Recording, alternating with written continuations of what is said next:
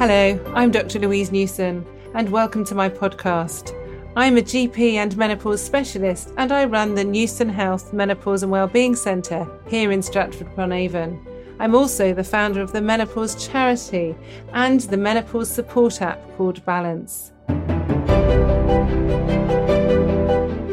On the podcast, I will be joined each week by an exciting guest to help provide evidence based information and advice about both the perimenopause and the menopause.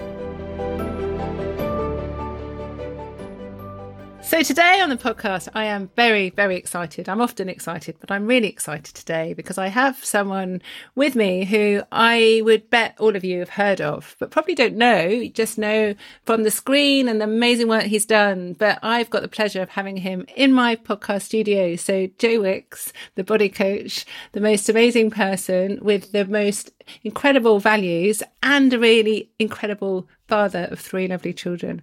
So, welcome, Joe, to my podcast. Thank you so much. What a lovely introduction that was. And I actually, I love talking to you because I learned so much from you. It's like being at school. I learned so much about different things, which really helped me in what I'm doing, trying to help people move. So thanks for your time. And I look forward to um, learning more from you. Ah, well, do you know what? I love it because you reached out to me and I love it when people reach out to me who I don't expect. And I have this sort of crazy wish list in my head of things that I want to do or people that I want to meet before I die. And I never share it until it's happened. So actually, in lockdown, when I was trying to do those lovely exercises with my children in my front room, looking at you doing it effortlessly and me who's so used to yoga rather than all the sort of high intensity stuff, thinking, one day I'm going to meet this guy because he's not only really good, he just seems really caring. And there's something about people who are not just inspirational, but do it with passion.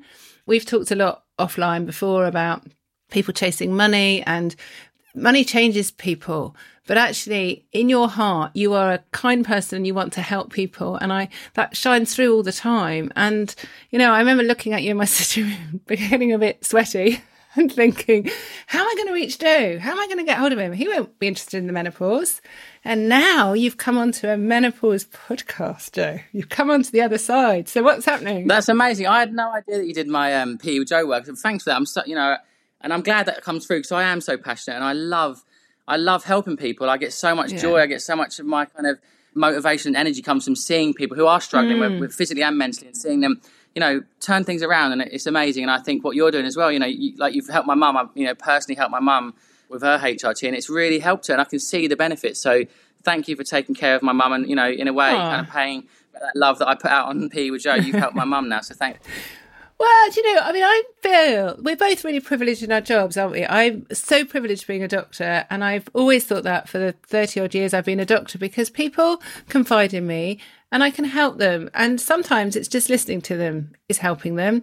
Often it's prescribing and looking very holistically. But actually, it's even more as I get older, it's more about how do we prevent disease?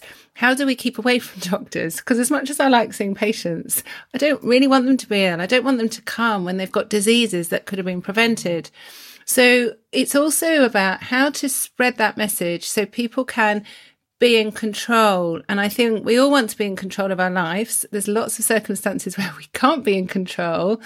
But actually, the older I've got, the more selfish I've got because I think if I don't look after myself, I'm going to be a rubbish mother. I'm going to be a really crap wife for my husband. My job is going to be awful. If I go into work tired and demotivated and sluggish, no one's going to think that I'm a very good doctor and I won't be. So, looking at everything in our life, we always talk about how much we need to do more and more and more exercise. But for so many people, that's just overwhelming, isn't it? It's so hard. So, like, how did you get from being somebody who I know your journey hasn't been easy? You've not had an easy upbringing and lots of challenges, but you've always found that space to not just help yourself with exercise, but helped others as well. Well, I've always had exercise, and I've always, I think, more so looking back now in you know my childhood, that exercise for me was like my medication, it was my therapy, and I was going mm. through difficult things at home, and for me, PE, like, and specifically the male PE teachers, were such positive role models to me, and they they really understood me, and they could harness my energy, and I wasn't this disruptive, distracted, you know, troublemaker. I was actually a kid that wanted to be in the class, and what I realised was from such a young age, probably from seven or eight years old, that when I moved my body physically, like exerted myself, I could release all those negative emotions, you know, anxiety and stress and fear and all those overwhelming feelings I had as a young boy in a family of addiction and mental health issues. And so I got that in my DNA at such a young age. And I now basically want to do the same thing, help young people, because it is really hard getting adults to exercise who have been central their life. But I think if I can put all my energy and all my love into getting young people, you know, really falling in love with exercise, really seeing how it can make them feel, then I'm going to make some impact, some real long term impact that can hopefully influence their lives, but also their children's and their families mm. in the future. Because you've only got to inspire one person in the household and it kind of elevates everyone else. Everyone else starts to sort of want to eat healthy. Everyone else wants to start moving more. So, yeah, you know, it's, it's been a challenge. And the biggest thing is obviously motivation because people want to change, they want to eat healthier, they want to move more and exercise, but there's so many barriers and so many obstacles in their way in this modern world we live in that it is really hard to motivate people to keep moving and keep going. Yeah, and it's so easy, isn't it? We all go, right, I'll do it tomorrow. I'll do it tomorrow. I'm just a bit tired now. And I think as we get older, especially when you've got responsibilities of children, your own time gets very, very narrowed. And lots of people say to me, I have no time to exercise. And I, I hate to be that doctor that says, well, actually, if I've got time to do it, then you have. But actually carving out time, and I sort of, I have time in my diary on a Wednesday morning. I do an, hour and a half Ashtanga yoga primary series. It's a really important time for me. And everyone knows I can't have any meetings. I can't have any calls. My phone is off. And then I try and do 20 minutes yoga most mornings when I wake up. And I think, well, 20 minutes isn't much, but actually I could be 20 minutes just on my phone scrolling rubbish. So when I start doing the sort of sun salutations, I'm thinking, oh, I'm not feeling it. And then suddenly the flow starts coming, my mind starts clearing. I end with a headstand because the headstand's one of the few things that many people can't do. So I'm like, yes, I can do something. I might not be able to do a Joe Wicks class, but I can do a headstand. That's pretty impressive. I've never tried it, that. Then it sets me up for the day. Can you do a headstand, Joe? I've never tried, but I'll, I'll give it a go. I'll probably end up busting myself. But um, I do agree. and I think if you look at my kind of message and my whole philosophy from day one with the 15 minute meals. You know, Lean in 15 was about mm. those 15 minute meals. And even PE with Joe was short 25 minute workouts because I try and break the barriers down to say, you know, I know yeah. time is short and you are struggling, you are finding it difficult and you are fatigued and you are tired, but there is time and you can carve that time out. And the truth is, you know, if you are someone who's exhausted and really run down and you're not fit and you're not in shape, you're tired and you're out of shape because you're not exercising. Like if you can just break mm. that first sort of month, that first sort of month to six weeks, get through those difficult sessions where you do feel a bit sick, you get DOMS and you get sore legs and your bum's hurting the next day. But when you break through that and you can start to actually get the benefits and you do enjoy it more. But a lot of people get to that first few weeks, they go, you know what, this is horrible. I'm not, I don't understand these endorphins you talk about, this post workout high. You know, a lot of mm. people get to that first hurdle and they stop. And I think, especially, you know, with the perimenopause, it can be much more tough. It can be much more difficult to push yourself physically and have the strength you once had but you can still do a little bit every day just to kind of build yourself up and build the confidence to actually keep active and not be sedentary because there's such a draw to just you know just sit and do nothing. But you know you've got to keep moving. You've got to keep moving. The joints is good for your mental health. And i think that's the difficult thing. Just taking the first step is the hardest thing. Yeah. But yeah you know 15 minutes a day i do think is enough yeah, and you can get a lot done. I mean, actually, someone said to me a while ago, "Oh, yoga, that's just a bit of heavy breathing and relaxing." I just felt like punching the lights out because actually, once you feel your heart going, you feel a bit sweaty, your respiratory rates changing. It's really powerful, but it's hard. And but one of the things that I see is that a lot of women actually want to keep fit. They want to do exercise, lots and men, of course, as well. But during the perimenopause, as you know, there's no test for the perimenopause. There's no blood test, there's no saliva or urine test. It's based on symptoms, but they can be very subtle. So symptoms such as low mood, anxiety, you know, just feeling tired. Well, that could be life as well. So it's very hard to know. But a very, very common symptom is muscle and joint pains and sort of just feeling achy, sometimes joints being a bit stiff and swollen. And I know when I was perimenopausal and didn't realize for a few months what was going on, when I was doing yoga, I just felt stiff. I felt really robotic and my practice did not flow at all. And I just felt exhausted, even just doing very little amount. So then I ended up doing less and less. And actually, if I'd listened to this podcast seven years ago, then I would have maybe the penny would have dropped because my exercise tolerance wasn't as good, my performance wasn't as good. And I see that a lot in people that exercise well. They come and see me and say, Do you know, my performance is not as good. I can't cycle as far as I could in the morning, or I can't go for a run or swim. And I thought it was just because I'm old. And it's like, well, you're only 40 or oh, you're only 50. You're not old at all. So it's something that happens quite a lot. Whereas I think for many years, people haven't realized it's related to their hormones. Because if you think of hormones, you don't always think about exercise, do you? Yeah, I think it's just, you know, people are learning so much. And even, you know, I watched a documentary with Davina and, and having a chat with you. It's just, it opened my eyes because I'll be honest with you, you know, before when people used to reach out to me and say, you know, I'm going through the menopause, I didn't really understand what it meant or the effects and how it can really affect your sleep, for one, which is a massive contributor towards, yeah. you know, gaining weight and having natural motivation to exercise. And then also, the joint inflammation and the, the pain in the muscles and stuff. So I now realise that in hindsight, you know, when you are going through those symptoms, it is important to slow things down, to be, you know, more stable with the exercises. So I wouldn't recommend running up and down on the spot, doing lunge jumps and burpees and squat jumps, but you can still do very gentle, low intensity strength training. So body weight exercises, resistance bands, light dumbbells, because ultimately, if your muscles are feeling weak, you know, you have to remember you can strengthen your joints, you can strengthen all the ligaments and the, mm-hmm. you know, the muscle around the joints. So I think it really is a case of little and often. If you can't do an hour long workout, don't be disheartened and think, you know, well, I'm useless, I can't do it anymore. Just set yourself a goal. Could I do 10 minutes today? You know, can I focus on just doing some hip openers and maybe doing 10 minutes of lower body exercises?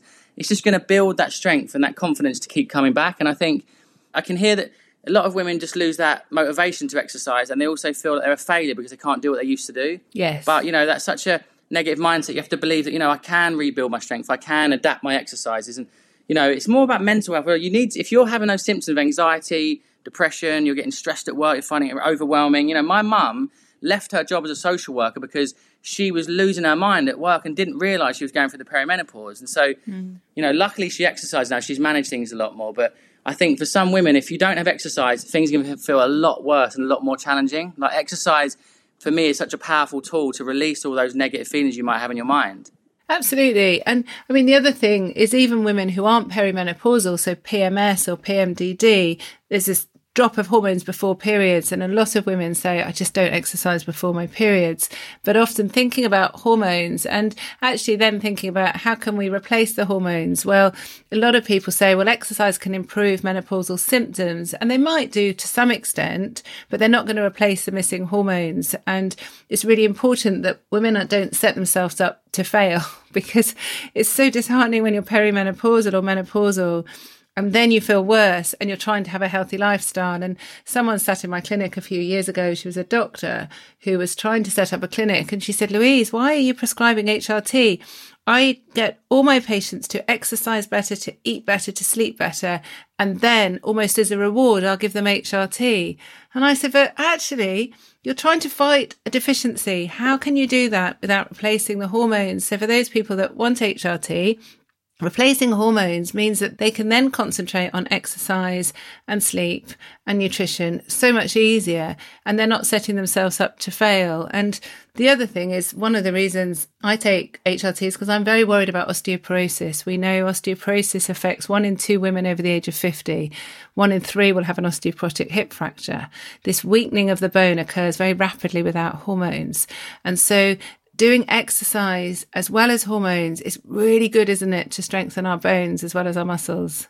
Yeah, when you say it like that, it makes perfect sense because it's almost like you're going against your nature, isn't it? Your body's saying to you, like, I haven't mm. got that right now, I haven't got what you want. And so, you know, you can try and lift weights and try and increase your natural testosterone levels. But like you said, if you can just get the natural levels and then suddenly the drive to exercise and the muscle pains might be going and you know you might have that clear mm. mind to go you know what? I'm going to set myself a challenge this week or i'm going to you know prep meals. Uh, so much of it comes from just momentum as well doesn't it? Once you take that first step and you sort of get moving or you start prepping your meals you're on a roll aren't you? But i think like you said it's like trying to get someone out of depression. Sometimes it's really hard getting them to take the first step. It's really hard I mean, I, I cook all my food from scratch and everyone thinks I'm some amazing person, but I, I'm always thinking ahead.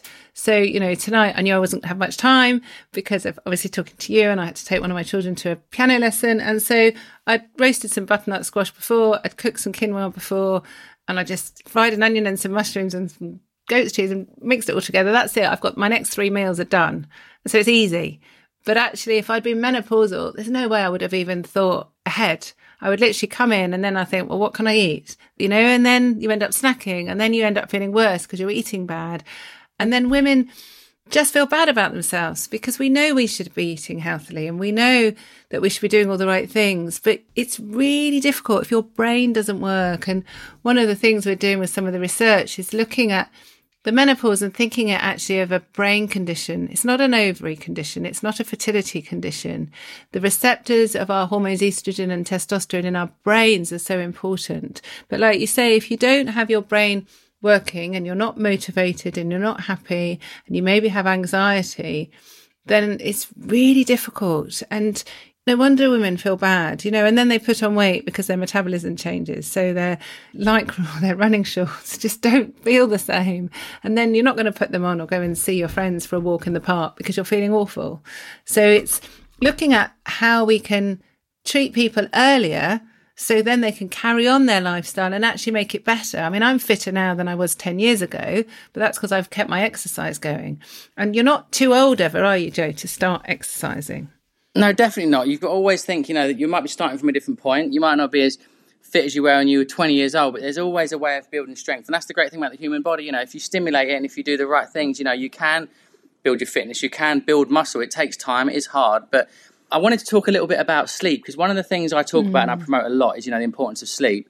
And then I obviously get a lot of messages from women saying, you know, going through the perimenopause and it's almost impossible for them to sleep. How common is sleep issues and insomnia? Is it like really common for everybody going through the menopause? Oh, do you know, it's really common. And if we look at the Balance app, it's in the top 10 symptoms is poor sleep. And I, I hadn't realized actually because when I was at medical school, obviously no one taught me about the menopause. And then you think about night sweats. So even when I was perimenopausal, I did have night sweats and I woke up dripping in sweat thinking I didn't realize it was due to my hormones. But there were also lots of other times where you just wake up and it's four in the morning, three in the morning, often have anxiety, just having these ruminating thoughts, and you just can't sleep. And you lie there thinking, I'm going to be tired tomorrow. This is ridiculous. And you hear it time and time again from women who just, so many of my patients say, actually, for the last three or four years, I've lived on three or four hours sleep. And they go to bed early because they're feeling tired. They might drift off to sleep and then they wake up. And you know how bad it is for our health not sleeping. And once I started my clinic several years ago now, first thing that people used to thank me for was their sleep. I was like, what? What, what do you mean? Thank you. And then someone showed me their Fitbit and they were awake 47 times in a night. And then three months after HRT, it was literally three times a night. Wow. And I was thinking, oh, this can't be right. And I now have a specific thing where I'll ask people about their sleep and their quality of sleep. And do you wake up refreshed? And most women will say, no, not at all. And when I wear an Oura ring, which monitors my sleep, and I don't sleep very long because I'm quite busy, but I literally go to sleep, go straight to deep sleep, bit of REM sleep, bit of light sleep, and then I wake up. There's none of this waking in the night unless my husband's snoring. then that's a different matter. But it's really efficient sleep. Whereas before I was probably in bed two hours longer, but I wasn't sleeping well. I'd never wake up and refreshed. And I certainly would never have the energy to wake up and do yoga. You know, everything, I would be snoozing my alarm and thinking, oh, I'm so tired. This is awful. And we know that estrogen and testosterone, and actually for lots of women, it's the testosterone that can make a big difference for their sleep. And without sleep, you know, poor sleep is a form of torture, isn't it? It's really horrible. I mean, you know, you've got three children and when you can't sleep and it's not in, especially when you're woken up and it's not what you're expecting. You know, we always have these rhythms where we have a lighter sleep, but not to be waking up. And it's horrid. It's really horrid. Yeah, I think that's probably the biggest factor in terms of body composition and you know weight gain. I honestly think that sleep is the biggest mm. you know marker of health and also mental health because if you are you know a new mum, I'm a new parent obviously, and it's tough. Like you wake up broken sleep, you're not quite the same. I might train, it's not as hard. I might be snacking, I'm making probably not as healthy food choices, and so it does. It makes everything feel a little bit harder. Your meal prep goes out the window. You know, you can't be bothered to train, and so I think you know for women, especially going through that time, I think a lot of the weight gain will be down to the fact that they're just so sleep deprived that you don't have the energy. So, what advice do you give to people then in terms of getting a better sleep routine? Like, is it literally HRT is kind of the fastest way to get that routine back to regulation, sort of thing? Yeah,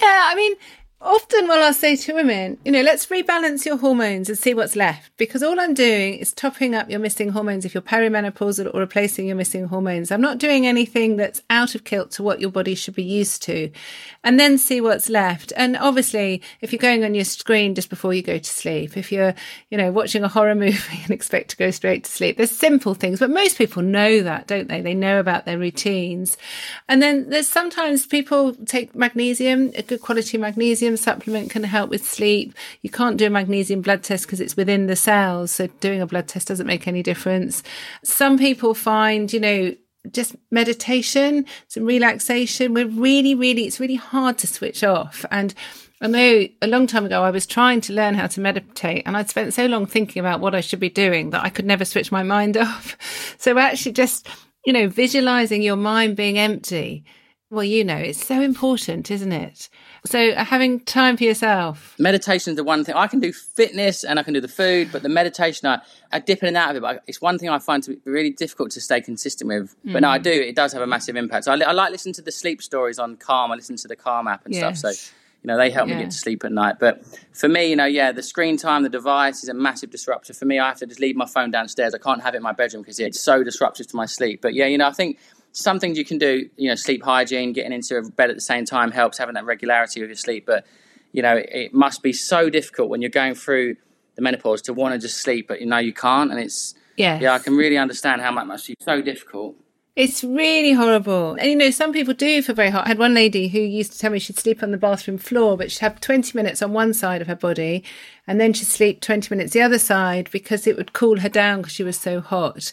And then actually, it's not very good for the partner. So many people I speak to, their partner's in the other room because the duvet is on and off, or they need a fan and then the fan's noisy, or they wake up sweaty. And then how does that affect their relationship? You know, there's no intimacy at all. We know that many people don't have sex when they're perimenopausal or menopausal, but it's not even penetrative sex. It's just actually going to bed. I enjoy going to bed with my husband. And sometimes it's a time where I can just tell him about my day. And I obviously, as you know, there's a lot of toxicity going on with the work that I do, but just for him to calm me down, make me in the right state, focus on the positive things of life. You know, having that companionship is really important as well. And I definitely sleep better when he's there with me. There's something very comforting about having somebody there. Whereas if I was up three or four times a night, or if I needed a wee, which a lot of women have to get up to have a wee because their bladder's not very good, their pelvic floor's not good because they've got low hormones. And if I'm disrupting him, well, he can't operate if he hasn't had a good night's sleep. So you can see how people just drift apart. And then that's very isolating. And people who are perimenopausal or menopausal often feel very alone. And don't really want to admit how they're feeling because they think it's a sense of failure. And as women, we've just got to sort of get through these things. And of course, we don't have to. So just making sure that you're sort of at peace with yourself. And I know that sounds a bit silly, but we've got to, I really feel, and I'm sure you do, try and make the most of each day and then end the day thinking about the good things that have happened rather than reflecting on all the bad things. Yeah, I think you're right. And I think when you really break it down into how many different areas of your life this can affect. So you realize actually every woman's going to go through it, right? And it's something that hasn't probably been talked about. So like the fact that you talk about, you know, happy pair, all these guys are now doing podcasts about it. I think it's great that we're learning because maybe I wouldn't have known. And, you know, in the future, when my wife goes through, I wouldn't have known what's going on. So I think it's great that the conversation's getting louder and that people are talking. I think they're reaching out to their doctors more probably. So I think what you're doing is great. You know, you're heading in the right direction, but trying to give people the information. That's what the great thing about you, I think, is that you're not saying you've got to do this or do that. It's like, this is the information, and what do you want to take from that, and what do you want to try yourself? Because everyone's going to be so different, aren't they? Well, absolutely. Everyone's different. Like we all choose, you know, which car we drive or which job we have, or, you know, we choose everything in life. And I feel that with health as well. It's really important to have a choice. And actually, with the book, which you've kindly written such a great section on about exercise, people are quite surprised because some people have said, Oh, I thought it would just be about hormones. Well, no, actually, there is quite a lot about hormones in general, not just HRT, but what they are, why they're important, but also about these choices, about exercise, about nutrition, because all these things are just so important. You can't do one thing in isolation. There's no point you exercising and not eating properly, is there? Yeah, that's what I'm always talking about. I call it like the circle of happiness. You know, it's sleep, exercise, nutrition, and then just having that calm mind. And it's sort of mm. everything feeds into each other. And it, I feel like it's become harder to be healthier in this day and age with technology, especially, you know, because we're so distracted. We're doing so much screen time, and lockdown accelerated that kind of, you know, tech world where we're just on our phones, mm. and we're also just isolated a lot more. So, in the process of doing all these things on the screen, you're not getting sunlight, you're not getting fresh air, you're not getting out in nature. So, sometimes just going back to the basic human needs like fresh air and sunlight and mm. touch and cuddling and seeing your friends face to face, like having interactions and you know all the basic things and getting a good night's sleep. These are the things that are going to help you overcome all the stresses and pressures that you're probably feeling in your life every day. And I think I often talk about exercise and um, you know nutrition as being not like an optional thing that you should do now and again. Like this mm. is essential to live in this world and to be healthy and happy. Like you have to use exercise. You have to fuel your body and you have to prioritize these things because Otherwise, everything feels very overwhelming, and it's really hard to see the positive in things when you know you're just stressed all the time, always tired, always overworked, and always fatigued. And I think you know people are always waiting. I often think they're waiting for motivation, they're waiting to have more time, and they're waiting to have energy. And it's like all of those things that you want actually come at the end of their exercise, at the end of a a day of healthy eating. So you've almost got to put in the work to start seeing the benefits. And mm. and once you do, you realize that you can thrive and have a really amazing day and feel super energized if you're eating well and if you're exercising and if you're trying to prioritize that sleep. Even I always say, like, could you just win one little daily win a day? It doesn't have to be like everything perfect every day, but could you just, you know, cook one meal or do one 20 minute walk around the park or could you, you know, go to bed half an hour earlier? These little things feel quite insignificant, but they really add up over a month and a year, and then yeah. you start to feel so much better and happier in yourself. And so, I really do promote that just one day at a time and focusing on small little lifestyle changes that can really make a difference. I think you're absolutely right. And it's so easy, isn't it, to look at people like you who eat super healthily and people think, oh, I never do it. I never do it. But then they never make any effort. So somebody today, there's a bit of a joke because I always eat really healthily at work and everyone tries to hide their crisps and everything else from me. And I walked past someone who works for me today and she said, oh, I'm really sorry, Louise. I wish you couldn't see what I'm eating. This is a one off. She said, but I didn't have any food. So I went into Stratford and the only thing I could buy was a meal deal. So she's had Coca Cola, big packet packet of crisps and a horrible sandwich. And I was just thinking, well, you didn't have to. You could have bought water. you could have bought a bag of nuts or something. You know, you don't have to do this, but it's almost like that's thought to be the easy option. But I know that she'll feel more tired. She was already feeling really embarrassed. She knew it wasn't the right thing. But rather than thinking, I'm never going to be able to cook lunch or do anything. She could have just swapped one drink for something else, and then she would have felt good about herself. Whereas I felt bad because she was feeling bad because I'd seen what she was eating.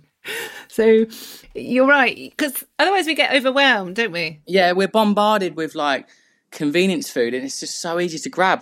And if you let yourself get hungry, you just crave it even more, and you sort of you end up grabbing stuff, and the later it gets, you end up making the you know harder food choices get difficult when you're starving hungry on the way home, and it's like nine o'clock at night, and you're stopping at mm. a petrol station. So I just think you've got to really defend yourself against all these things, and the best way I always talk about is just meal prep. You know, like you said, like can you batch cook a big batch of bolognese or chili or you know veg curry or like overnight oats? There's things you can do that aren't going to cost you the earth, and that you can just have in your kitchen or in your fridge and you can take a little bit to work, have it cold or, or heat it up and stuff in the microwave. And I just think it's those small little lifestyle changes, but it all comes down to time and prioritizing that time and just saying like, look, I haven't got much time in the week, so I've got to do this on a Sunday. I've got to do an hour or mm. two in the kitchen, get myself organized for a few days, and that could be life changing. That one simple thing could be completely transformative to your life because you're not going to rely on the meal deals and the takeaways and the deliveries and things. And I, I think it's just that thing of you've got to just work out what can really fit into your life. Don't do something that's really impossible. Like